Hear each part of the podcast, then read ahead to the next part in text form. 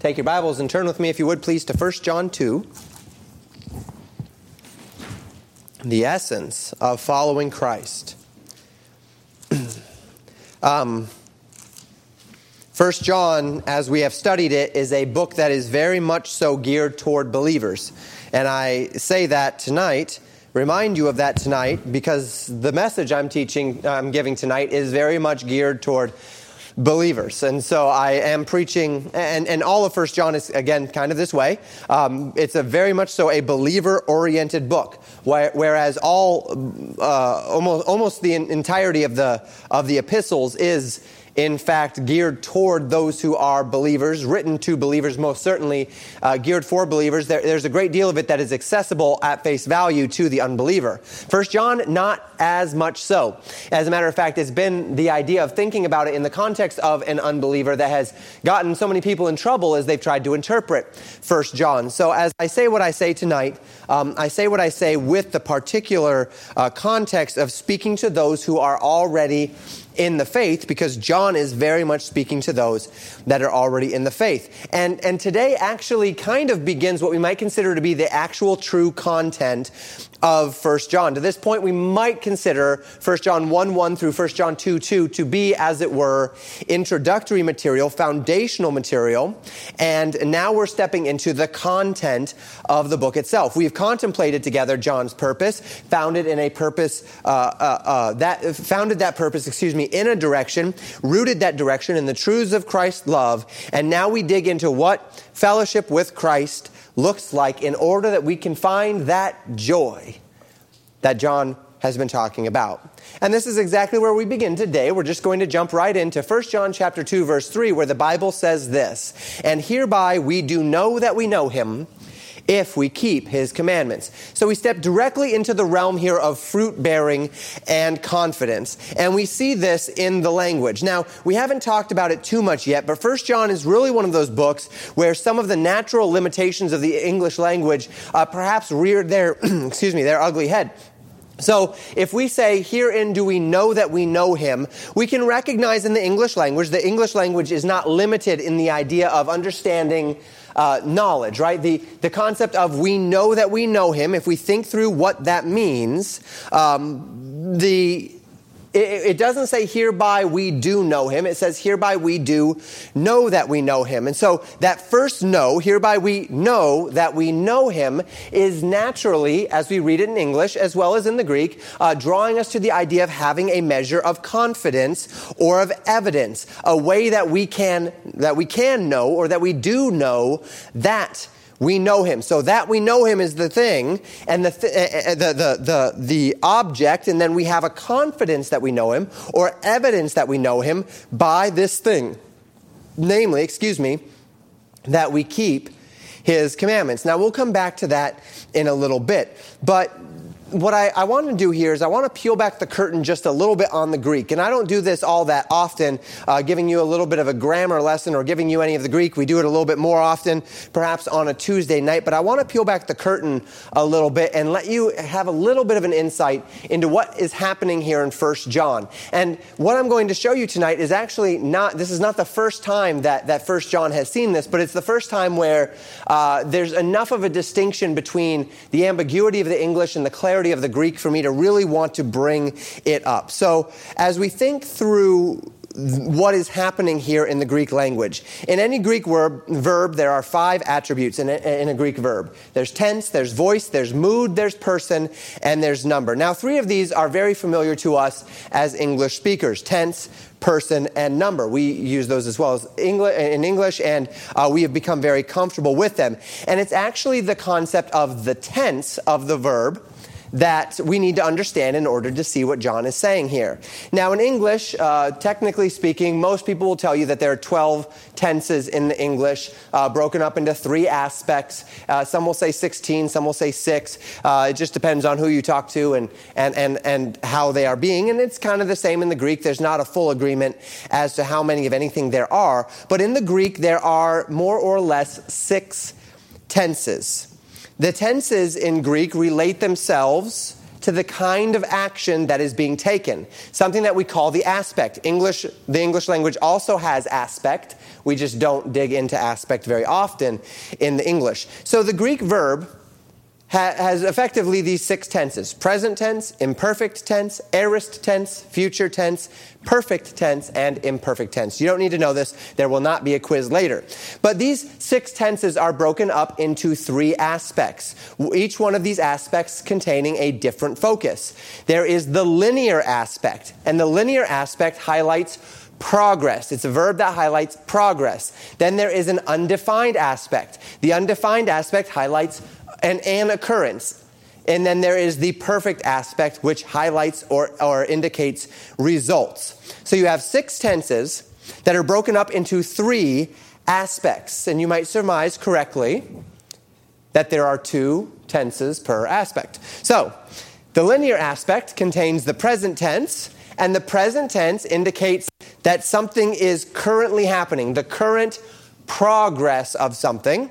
And then there is the imperfect tense, which indicates or emphasizes the past progress of something. Then within the undefined aspect, you have the aorist tense and the future, future tense, with the aorist tense emphasizing some action, usually but not always in the past. We call it undefined action or undefined past action. And then the future tense indicating undefined future action. And then finally, you have the perfect aspect containing the perfect tense, which indicates a past completed action with continuing results, or the pluperfect tense, a past completed action with past results. And I know that some of you are very visual, so here's a visualization of how these tenses relate to each other and how they relate to themselves. Not just to time, in fact, very little of it in the aorist has anything to do with time, but also to the kind of action being taken. Is it a progressive action? Is it an undefined action? Is it a completed or a perfect action? Is it emphasizing the progress? Is it emphasizing the occurrence? Or is it emphasizing the results? And that's what we really need to think about here is the nature of aspect. Is it emphasizing progress, emphasizing occurrence, or emphasizing results. And I give you this little grammar lesson not to confuse you, not to impress you, but to give you a little bit of helpful insight into what John is trying to say here in 1 John. And it's worth it because this tense distinction is going to come up again and as I've said it's already come up already. Remember back in 1 John chapter 1 verses 8 and 10. John said, if we say we have no sin, that was in the present tense. If we say that we are not sinning, if, if we say that as a progressive set of actions, we are currently not in the progress of sinning. And then in verse 10, remember, he said, if we say that we have not sinned, and I told you that that was in the perfect tense, emphasizing results, a past completed action with continuing results, the idea that I've never sinned. And so we, we see that distinction has already reared its head, and we'll see this distinction come up again. So I'm giving you this idea now so that as we think about it in the future, we can just seamlessly step into these ideas and similar ideas uh, um, in, in, the, in the coming chapters. So coming back to 1 John chapter 2, verse 3. And hereby we do know that we know him. Wow, that no is really not, that second no is not in a great color, is it? I'll work on that for, for next time. Um, hereby, it was not supposed to be that color, I don't think. Um, I was going for something quite different. Uh, hereby do we know that we know him. So I've given you these two no's, and those two no's are in two very very different colors, and that one is deeply distracting to me, even though I'm only seeing it on the screen here. Um, I apologize for, for that. I should have uh, checked it on this projector first, made sure the color was good. I've, I've, I've, worked hard over the years at making sure the colors are very readable and not distracting and all of that, and I blew it all up tonight. But we'll, we will make do with what we have. Uh, so we have these two no's here. And the first no, hereby we do know that we know him, that first no is in the present tense indicating a progressive action. The second no is in the perfect tense, indicating a past completed action with continuing results, highlighting not the progress, but the results. So, that first know, hereby we know we are knowing something. We are engaged in an ongoing process of having knowledge or confidence about something. And this is very similar to the idea that we are indeed presently confident. Hereby we are in a present state of knowledge or a present state of understanding, a present state of confidence. And what is the thing that we are in a present state of confidence about?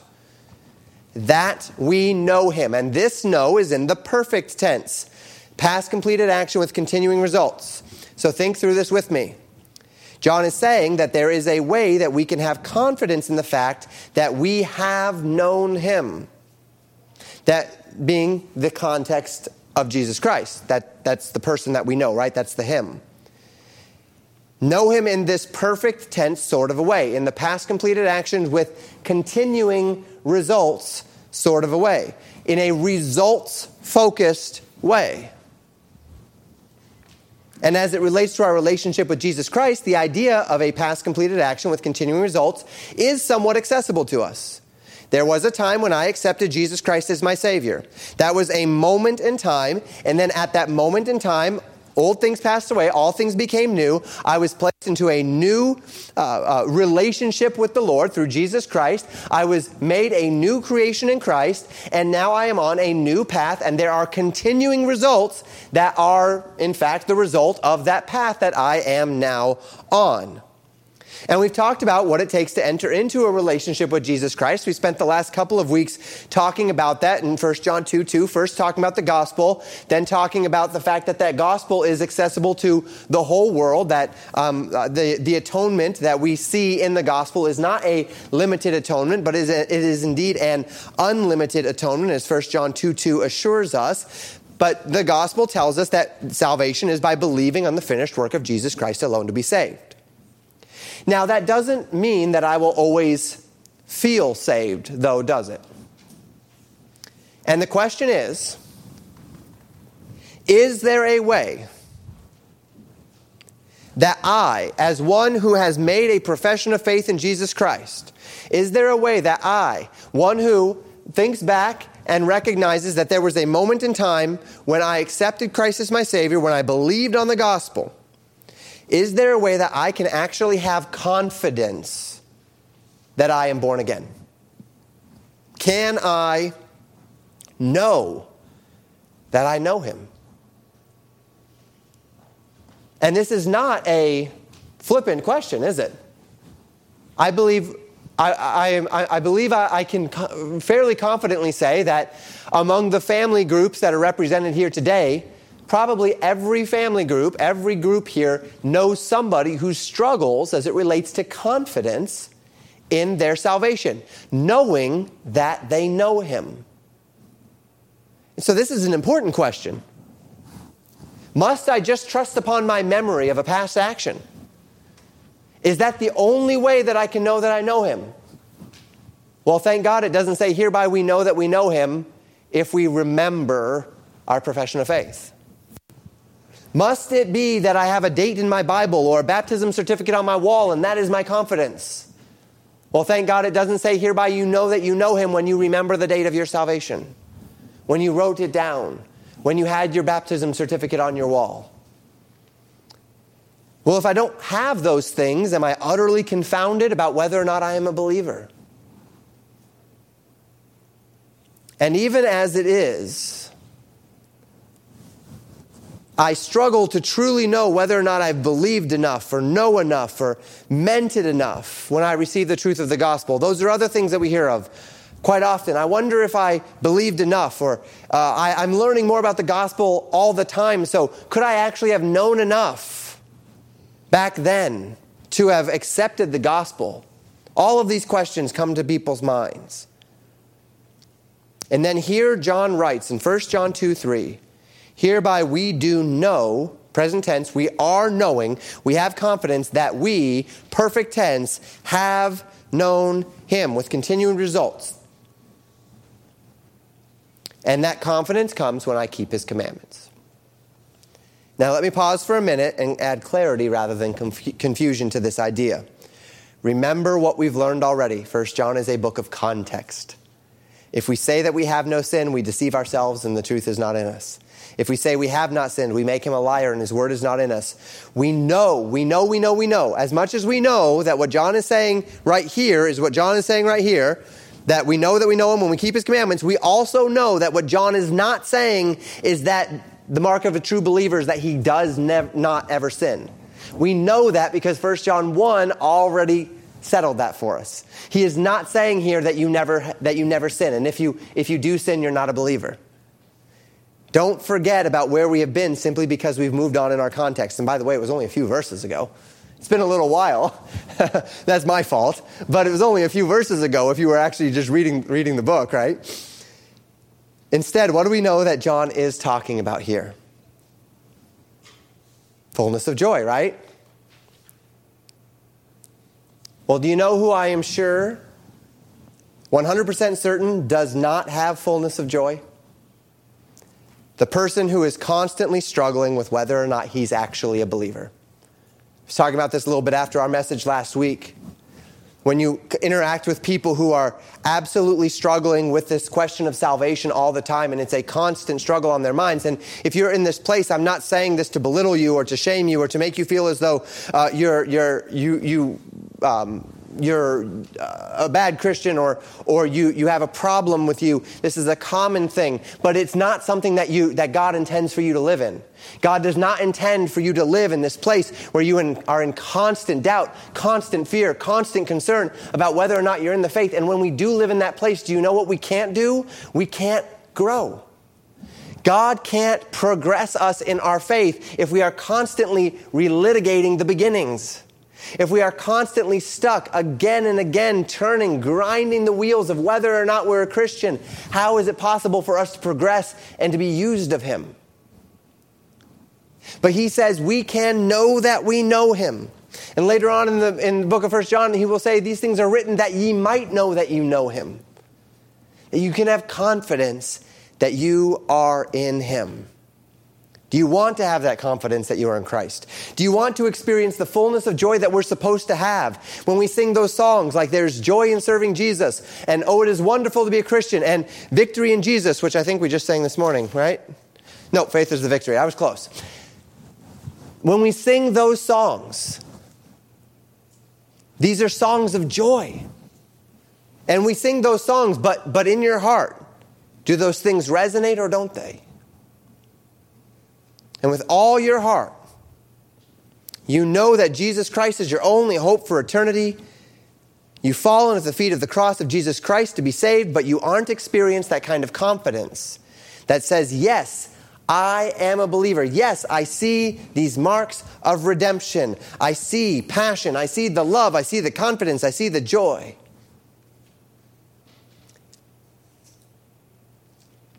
And if you don't see those continuing results, your Christian life doesn't feel very Christian. It may not look it on the outside, and you who knows your heart knows that it, it doesn't look it much on the inside either. And John introduces us to the beginning of the solution. When does a believer have that confidence that they are in the faith? Remember, we're not talking about uh, direct if you don't do this, you aren't in the faith, but rather confidence that you are in the faith. Verses 4 and 5. He that saith, I know him, and keepeth not his commandments, is a liar, and the truth is not in him. But whoso keepeth his word, in him verily is the love of God perfected. Hereby know we that we are in him. The man that says, I know, and this is that perfect tense know, past completed action with continuing results, Jesus but doesn't keep his commandments is a liar and the truth is not in him. Okay, there's two ways that we can focus on this idea. We can say this the man who says, I have come to a knowledge of Jesus Christ and I am living in those results, but he does not keep Jesus' commandments, never knew him, is not saved.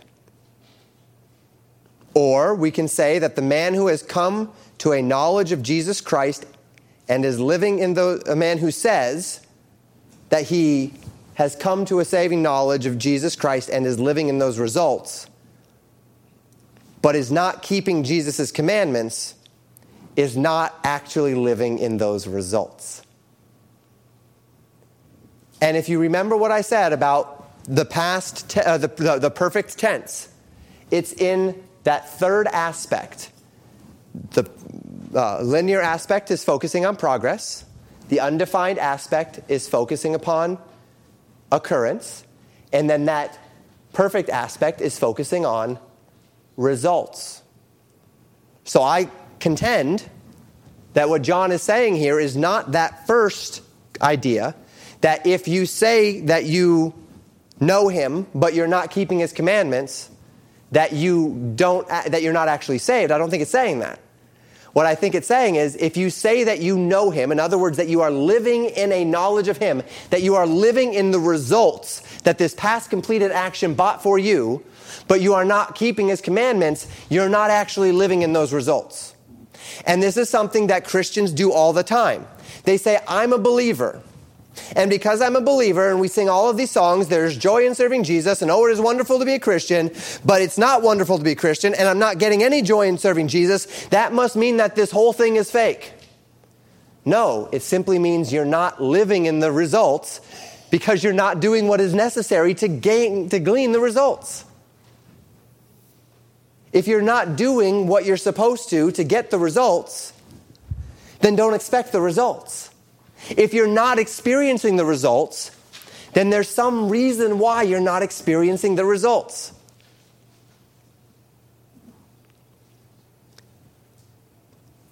John believes his readers are born again. We've made that very clear.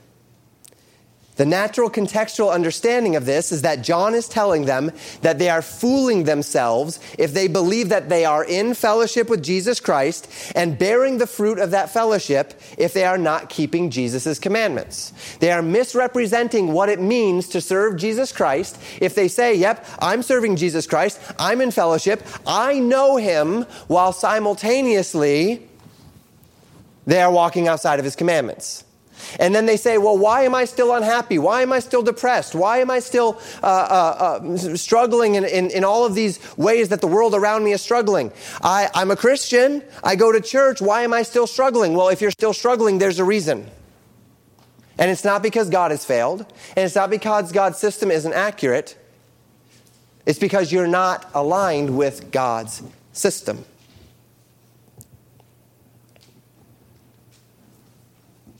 And in this way, we find an essential Christian truth that the blessings of Christ in this life are not by default. They do not by default rest upon every person who has a saving knowledge of Jesus Christ. The blessings of Jesus Christ, much to the contrary, will rest most fully upon those who are walking with Christ. So, verse 5 goes on to give this contrasting statement. Whoso keepeth his word, and him verily is the love of God perfected. Hereby know, we, we are knowing, right? That's the progressive idea, that we are in him. The man who keeps Christ's words is the man that the love of God expressed through Jesus Christ uh, on the cross, in this man, excuse me, the love of God that was expressed through Jesus Christ on the cross, the love of God that was promised through his Holy Spirit that Jesus sent to comfort our hearts, in this man, that love is perfected, completed, brought to full fruition. And if you're not experiencing that perfection of love, if you're not experiencing that fullness of joy, if you're not living in these things, the abiding contentment and the confidence given by God, which resides above all circumstances, then the first thing that you need to do is take an inventory of Jesus' commandments and the way that you have chosen to live your life. Do you have a habit of lying? Don't be surprised if you aren't experiencing Christ's fullness if you're living in habitual lying. Do you yield to your temper? Are you in a habit of getting angry?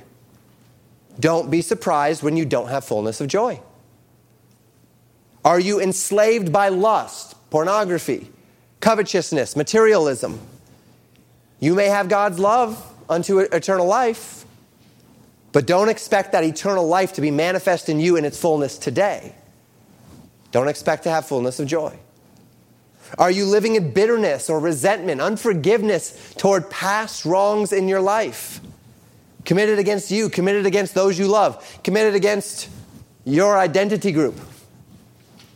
God's love cannot be perfected in you. And Christian, John does not write this, nor do I say this today in order that you might be made to feel bad or to be overwhelmed by the weight of your circumstances or sin. And you and I know, again, because it was only six verses ago, that if we confess our sin, he is faithful and just to forgive us our sin and to cleanse us from all unrighteousness. So, as I say this, as I have articulated this idea that maybe you are not experiencing fullness of joy and you're confused as to why, and I have told you thus this evening that the reason as to why you're not experiencing this fullness of joy might actually be because you're living outside of His commandments. And if you feel the weight of that upon your shoulders and you say, wow, Pastor, you're really not making me feel very good about myself tonight, I have some good news. 1 John 1 9 says, if we confess our sin, he is faithful and just to forgive us our sin and to cleanse us from all unrighteousness, and then it's gone. And it doesn't have to weigh you down anymore. And it doesn't have to be a burden on your heart because you can confess it and you can forsake it. And God will take it away. And as I've said these words, perhaps you've heaved under the realization that the reason you aren't experiencing the joy and the victory of the Christian life is because you're living in some measure of sin and you're returning to that sin time and time again and you're residing in that place of sin. And even when you try to dig out, you aren't fleeing to the cross of Jesus Christ through confession to be forgiven and then submitting to the love of Jesus Christ to lead you out of that place of sin, but rather you're trying to maybe discipline your flesh into some conformance to a set of rules that you think God will be pleased with, living in some form of godliness, but denying ultimately the power of the Spirit of God in your life to do this great work in you. And Christian, if you say that you are living in fellowship with God, if you say that you're living in joy, if you say that you know Him, that you are living in the results of a past completed action of having accepted Jesus Christ as your Savior, as 1 John chapter 2 verse 4 says, if you say that you know Him, but you are not in that place, you are not keeping His commandments, commandments, you're lying to yourself. And by the way, if I say to my children, I know him, and I'm not keeping his commandments, and there's no joy in me, my children are going to look at that and say, Is that what it means to know him? Because you have just told me that you are living in the completed results Uh, in the results of a past completed action, that you accepted Jesus Christ. These are the results of Jesus Christ, but I don't see anything in you that is any different or unique. And maybe our church is living this way where we represent ourselves to the community and we say, Come to Christ so that you can live in the results. And we can sing songs like, Oh, it is wonderful to be a Christian. And there's joy in serving Jesus and victory in Jesus. And then they come in and they say, This is victory. Is this victory? Because they don't see it in us. This is joy because they hear gossip and bickering and arguing and back and forth. And they say, You say that you know him, and if this is indeed knowing him, then there's nothing special about knowing him. When in fact, if we say that we know him and we're not keeping his commandments and we're living in bickering and we're living in, in, anger and we're living in unforgiveness, we are simply a liar and his word is not in us. And that's a hard truth to swallow. But it's actually a liberating truth. Why? Well, because of 1 John 1 9, because of confession, because it means that there's somewhere to go and that place to go is up. It means that there, there's a way to that joy. It means there's a way to that place, to that place of rest, to that place of joy, to that place of victory in Jesus.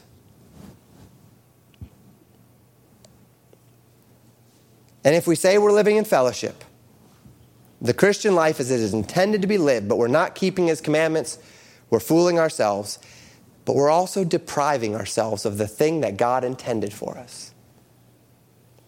Much to the contrary, though, if we confess our sin, if we keep His word, not through carnal discipline, but through spiritual submission, the love of God will be able to perfect its work in you. And as the love of God perfects its work in you, you will become what God intends for you. Namely, you will have fullness of joy. When the love of God is doing its work in you, rest assured of this, you will know, this is the other side effect, you will know, you will have that confidence that you know Him. That you have those results because you're living in them and they are the results that God promised. John culminates this thought in verse 6. He that saith he abideth in him ought himself also to walk, so to walk, excuse me, even as he walked. I love the simplicity of this concluding thought. I believe it actually interprets what I've just spent all of this time uh, trying to help you interpret the perfect tense of, of, of the, this word know, the form of knowledge for us so that we can figure out exactly what John's saying. And to be quite honest, if little old lady who reads her Bible every day for the past 50 years uh, was, was sitting here and listening to Pastor Wickler, she could come up afterwards and say, you know what, Pastor Wickler, you had all that really interesting Greek stuff and I really liked it, but it sounded like everything that you said in that really interesting Greek stuff was just what 1 John 2 6 says. And I'd say, you know what, ma'am, you're absolutely right. I could have just read 1 John 2 6 in English, and it would have been enough. But 1 John 2 6, a man who claims to be abiding in Christ ought so to walk as Jesus walked. It, that's, that makes it really simple, doesn't it? If you say that you're in fellowship with Christ, if you say that you know him, if you say that you abide in him, it stands to reckon you'd act like him. And if you aren't acting like him, then it stands to reckon you're probably not walking like Jesus walked and you're probably not abiding much in him. John then continues in verses 7 and 8 Brethren, I write no new commandment unto you, but an old commandment which ye had from the beginning. The old commandment uh, is the word which ye have heard from the beginning. Again, a new commandment I write unto you, which thing is true in him and in you, because the darkness is past and the true light now shineth. So in verses 7 and 8, we witness a transition to a second idea that is also essential to the concept of fellowship. So maybe you're sitting there and you're saying, well, Pastor, here's the thing. I'm not necessarily in fullness of joy. Uh, I, I, I, I am struggling with some of these things as well. However, I am keeping his commandments. I'm, I'm seeking to obey the Lord. Okay, well, then let's, let's continue along the path here. John tells them that he has something for them, an old commandment, something which isn't at all new. As a matter of fact, this old commandment is an idea which goes all the way back to Deuteronomy chapter 6, verses 4 through 6, which says, Hear, O Israel, the Lord our God is one Lord, and thou shalt love the Lord thy God with all thy heart, and with all thy soul, and with all thy might. And these words which I command thee this day shall be in thine heart. If we love God, we will keep his commandments. That's the old commandment. That's the one that we just read. If you love God, you keep his commandments. If you want to abide in him, you keep his commandments. If you say you know him and you don't keep his commandments, you're a liar and the truth is not in you. But if you are in fact living in that place, if you are keeping his word, in this man the love of God is perfected. All the way back to Deuteronomy chapter 6, we see this concept. And of course, I could take you to all sorts of passages, Old Testament, New Testament, to encourage you to know God God by keeping his commandments. The Psalms are full of them, the prophets are full of them. But then John says something different in verse 8. He says in 1 John 2, verse 8, Again, a new commandment I write unto you, which thing is true in him and in you, because the darkness is past and the true light now shineth. So now, John is not actually giving them a brand new revelation here. Rather, he's using this language of a new commandment to invoke in their lives an extra step in the Christian faith.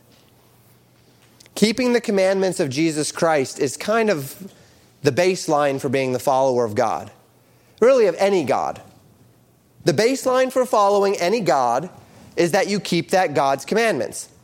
Whether that's our God or whether that's a pagan God, to be quite honest, a baseline for following a God is that you keep that God's commandments. If you don't keep that God's commandments, it's really hard to believe that you're actually following that God, right? There's no devotee of any system who can say that they are a devotee of that system if they don't follow the system. And people do this all the time.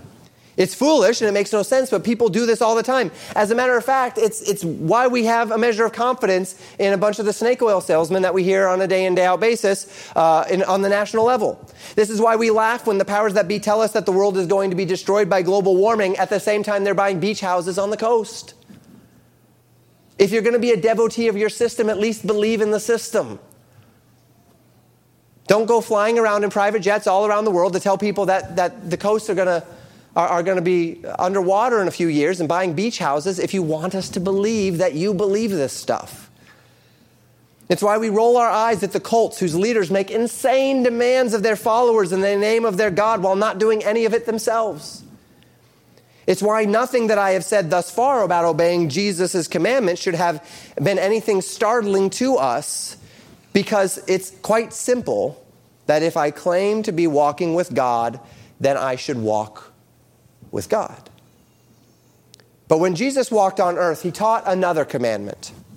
And when John writes here, a new commandment I give unto you, I write unto you, he is invoking language which he's used before, which he's written down before from his account of Jesus' life. So Jesus said in John 13, 34, and 35, A new commandment I give unto you and John is connecting us to John 13 here. This is what he's doing. A new commandment I give unto you, that ye love one another as I have loved you, that ye also love one another. By this shall all men know that ye are my disciples if ye have love one to another. So, the old commandment, this is something, when we talk about Judeo Christian culture, the old commandment is as much Judeo as it is Christian. Love the Lord thy God with all thy heart and with all thy soul and with all thy might. And those we saw, we can, we can see in the Gospels that the Pharisees figured out the second great commandment as well love thy neighbor as thyself. And yet, as we see this idea, it is greatly heightened by Jesus within his ministry. Jesus told his disciples that he has something very new for them that they would love one another not as themselves, more than that, that they would love one another as Christ loves them. And this is different, isn't it? Love your neighbor as yourself, okay? And there's a couple of different ways that, that one can interpret that idea. Love your neighbor in the same way that you would love yourself. And, and Paul would go on to say, For no man uh, hateth himself, right, but cherisheth himself. Okay, very much so. But then when we say, all right, love others as Christ loved us, well, that goes well beyond just how I take care of myself, isn't it? That goes well beyond just self preservation. That goes to, I will give my life for you. And not only that, but then Jesus tells them in John 13, not only is this the commandment that as he has loved us, we would love one another, but by this shall all men know that ye are my disciples if ye have love one to another. Now, Jesus is not speaking here of loving all men this way per se. Jesus is speaking specifically about loving the brethren. That this is how we treat one another. That as it relates to this new commandment, we still have we still have the old commandment, right? Love the Lord thy God with all thy heart, soul, and might. We still have that idea, love thy neighbor as thyself. That doesn't go away in the New Testament. But this new thing, love one another as Christ loved us. Treat one another in the brotherhood, in the church, in the manner that Christ has treated you. And Jesus says, By this shall others look at you and know that you are mine. Not even if you love the Lord thy God with all thy heart, soul, and might. That's not what he says here. Not necessarily even that you love your neighbor as yourself, but that you have this love one toward another. Jesus would go on to say in his great message of abiding in John 15, verse 12, This is my commandment, that ye love one another as I have loved you. Okay, so once again, there's absolutely no mystery as to where John is going here or where it is from. So we read in verses 9 and 9 through 11, He that saith he is in the light and hateth his brother is in darkness even until now. He that loveth his brother abideth in the light, and there is none occasion of stumbling in him. But he that hateth his brother is in darkness and walketh in darkness and knoweth not whither he goeth, because that darkness hath blinded his eyes. The man who says he is walking in fellowship with Christ but hates his brother is in darkness not in light. And let's take a moment to remind ourselves what the word hate means here. The word hate in our Bibles does not inherently mean an emotional loathing against someone. The idea is, as we would typically use the word today, when we say that we hate something or we hate someone, it is the idea that there is a repulsion or an emotional loathing against that thing or that person. That's typically how we use the word, but that isn't the idea as it relates to the Bible. To hate something biblically is to place it lower in priority or lower in favor, to reject it for something else. The idea that you hate your brother does not demand in Scripture that, that you actually dislike your brother, or that you're emotional, emotionally angry against your brother, or you're frustrated against your brother. It is only that you disregard your brother, that you have placed him lower in value or in favor than something or someone else, that you have lowered him in your eyes and elevated something else above him, or that you have rejected him for something else. You have disesteemed your brother. And of course, if there were any emotional loathing, unkind words, dislike, and those sorts of things, uh, that action would certainly qualify. But this is best understood by what John goes on to say He that loveth his brother abideth in the light, and there's none occasion of stumbling in him. This is important. Notice here that the thing that John uses to define loving a brother, and so as he defines as abiding in the light, is that there is none occasion of stumbling in him. We see the same exhortation in Romans chapter 14 verse 13, and this helps us set some boundaries on this idea. The Bible says, "Let us not therefore judge one another anymore, but judge this rather that no man put a stumbling block or an occasion to fall in his brother's way." So the idea is this. The idea is that you are not causing a brother to stumble.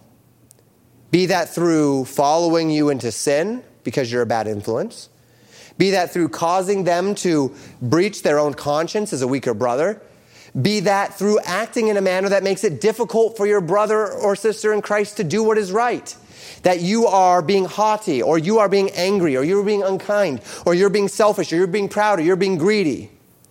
Have you ever dealt with someone before, and as you've interacted with that person, you've walked away saying, It is so hard for me to keep a right thought in my heart after interacting with this person? That they are so selfish, that they are so greedy, that they are so proud, that they are so demeaning, that they are so whatever it might be, that I actually am welling up within me a kind of anger or a frustration or a bitterness in my heart toward them. If we interact with our brothers and sisters in Christ in that way, we are placing an occasion of stumbling before them if we are doing wrong by a brother or sister in Christ, if we are defrauding a brother, brother or sister in Christ, if we are going back on our promises to a brother or sister in Christ, any of these things are means by which we are, we are inviting them to sin in their hearts against us, or perhaps to sin in their hearts against another. All of these things would be considered occasions of stumbling. The mark of a man who loves his brother is the mark of a man who does as Jesus says. He loves his brother as Jesus has loved him. Jesus gave himself for me. So the man who loves his brother as himself will give himself for his brother. Now, again, we do not see here Jesus place this standard upon every single person in the world. Love thy neighbor as thyself is the standard that we have for our neighbors. Who is my neighbor? Good Samaritan, parable of the Good Samaritan, right? We get that. Your neighbor is the people nearest to you. This is about the brethren. Coming back then to the warning, John says in verse 11, He that hateth his brother is in darkness, walketh in darkness, and knoweth not whither he goeth, because he is in darkness, because that darkness hath blinded his eyes. The man who does put an occasion of stumbling a means by which, uncharitably, to cause his brother to stumble in their faith in, in one way, shape, or, for, or, or, or fashion. And this could take many different forms. The man who does not elevate his brother, regard his brother, love his brother, serve his brother as Christ has loved, elevated, regarded, and served him. Even if he likes that brother in Christ, even if he gets along with that brother in Christ. He may even think he's doing his brother in Christ some favor as he does this thing that ends up becoming an occasion of stumbling. If he puts an occasion of stumbling in his brother's way, if we do not elevate one another as brothers and sisters in Christ, we are hating our brother in the biblical definition of hating, and we are walking in darkness and we are blind to the truth because darkness has blinded our eyes. We are not seeing in the light of Christ because we are not living in the light of Christ. And this is a dramatic warning, Christian. We spent a good deal of time, we have spent a good deal of time on Tuesday nights talking about judgment, talking about liberty, talking about how we treat one another, talking about the weaker brethren idea, that how the strong must bear the infirmities and the conscience of the weak. Unless we lose perspective on just how important it is that we guard one another, that we care for one another, that we pray for one another, that we hold our brethren in Christ above ourselves, that we think on one another, that we mourn with those who mourn and rejoice with those who rejoice. All of those things that we have considered in Romans 14 and in 1 Corinthians 8 and 9. John warns us that if we are falling short of this, if we are falling short of this kind of regard one for another, you have fallen short of fellowship. And if you have to this point searched your heart and said, Pastor, I'm keeping Jesus' commandments, but I'm still not experiencing that joy. I'm still not in that place that the Bible says I ought to be in. I'm still falling short of everything that the Christian life says it ought to be. Well, then the next thing you need to ask yourself after you've taken the personal inventory of your life as it relates to your own sinful choices, right? About uh, as it relates to lying and as it relates to stealing and as it relates to lust and as it relates to covetousness and as it relates to uh, disobedience or dishonoring your authorities and as it relates to, to anger and as it relates to all of these things. And you've taken that inventory and you said, there's no unconfessed sin as it relates to those things in my life, uh, but, but I'm still not there. I still don't have this confidence. I still don't have this peace. I still don't have this joy? Well, the next thing you need to ask yourself then is how is your relationship to your brothers and sisters in Christ? Well, I get along with them all, okay? Good. You come in on a Sunday and you shake hands and everyone's smiling and whatnot. But do you love them as Christ loves you? When's the last time you poured anything into a brother or sister in Christ? When's the last time you prayed earnestly and fervently for them? When's the last time you supported them? When's the last time you cared for them? When's the last time that you truly rejoiced with or mourned with them? When is the last time you bore one another's burdens and so fulfilled the love of Christ? When is the last time? Well, have you put occasions of stumbling in their way? Have you regarded them? When is the last time you reached out to them in love? Have you ever set yourself aside for a brother or sister in Christ? In any way? Are you living in that fashion? Is that the context of your life? That the brothers and sisters in Christ are indeed your priority, so much so that you are going to elevate them above those others. We can expend all the efforts that we can seeking to be in a right relationship with God in Christ. But if you aren't in a right relationship with your brothers and sisters in Christ, you're still abiding in darkness. Because this is that new commandment, that great commandment. Pastor, can you give me more examples? I've given you a few. We've got a lot of First John left. We'll, we'll, we'll run across a few more along the way. But really, when it all boils down, it all boils down to this idea we see those original two great commandments that we've talked about love the Lord thy God with all thy heart, soul, and might, love thy neighbor as thyself. That's the old commandment. Still valid, an old commandment I give unto you, it's there. But then this new commandment given to us in John 13, this new commandment reiterated in 1 John 2 that we love the brethren. He that loveth his brother abideth in the light and there's none occasion of stumbling in him. In him there is no offense, there is no stumbling, there is no time where I will cause my brother or sister in Christ to have a crisis of faith or struggle in the faith because of me. And when we are in that place of fellowship, that place of light, we'll be in that place of joy. And we can rejoice, knowing that we're right both with God and with man but if we aren't there, well, John has given us the steps to take. Check these relationships. The first thing am I keeping God's commandments? Am I right with God? If you're walking in carnality, if you're walking in sin, don't be surprised when you're not experiencing joy. Don't be surprised when you're not experiencing peace, when you're not experiencing contentment, when you're not experiencing what the Christian life is supposed to be. Don't, don't be surprised if you're walking in sin. Get that right. Confess your sin, forsake your sin. Second, how is your relationship with the brethren? Are you rightly related to those in the church? Not just meaning we get along. Are you invested in them? Are you regarding them? Are you loving them? Not are you friends with them? Not are you cordial with them? Not is there are, are you, is at least there nothing wrong with, between you and them? No, no, no, no, no. Are you actively loving the brethren? Jesus did not wait for us to love him before he loved us. As a matter of fact, we'll get to there, we'll get there in 1 John 4. We love him because he first loved us. Have you reached out in love towards your brethren? Do you regard the brethren? Have you elevated the brethren? Have you prioritized the brethren? Are you seeking unto the brethren to edify, to encourage, to, to, to strengthen?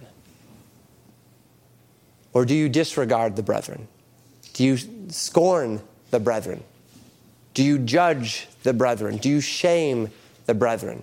Do you ignore the brethren? Do you leech from the brethren, right? Taking everything you can from them, taking all that love you can get, and then just like a sponge, just soaking it all in and leaving them dry, and, and then you just go on your merry way. Well, if that's you, don't be surprised if you're not walking in joy because you're in darkness. Darkness has blinded your eyes. Check those relationships. And then we confess as God has ordained. We forsake our sin. We, re- we relate ourselves properly to one another. And we live in the light. And when we're walking in the light, we have fellowship one with another. The blood of Jesus Christ is cleansing us from all sin. We have fullness of joy. Thank you for listening to Pastor Jamin Wickler from Legacy Baptist Church in Buffalo, Minnesota. More information about Legacy Baptist Church and a library of sermons are available at www.legacybaptistchurch.net.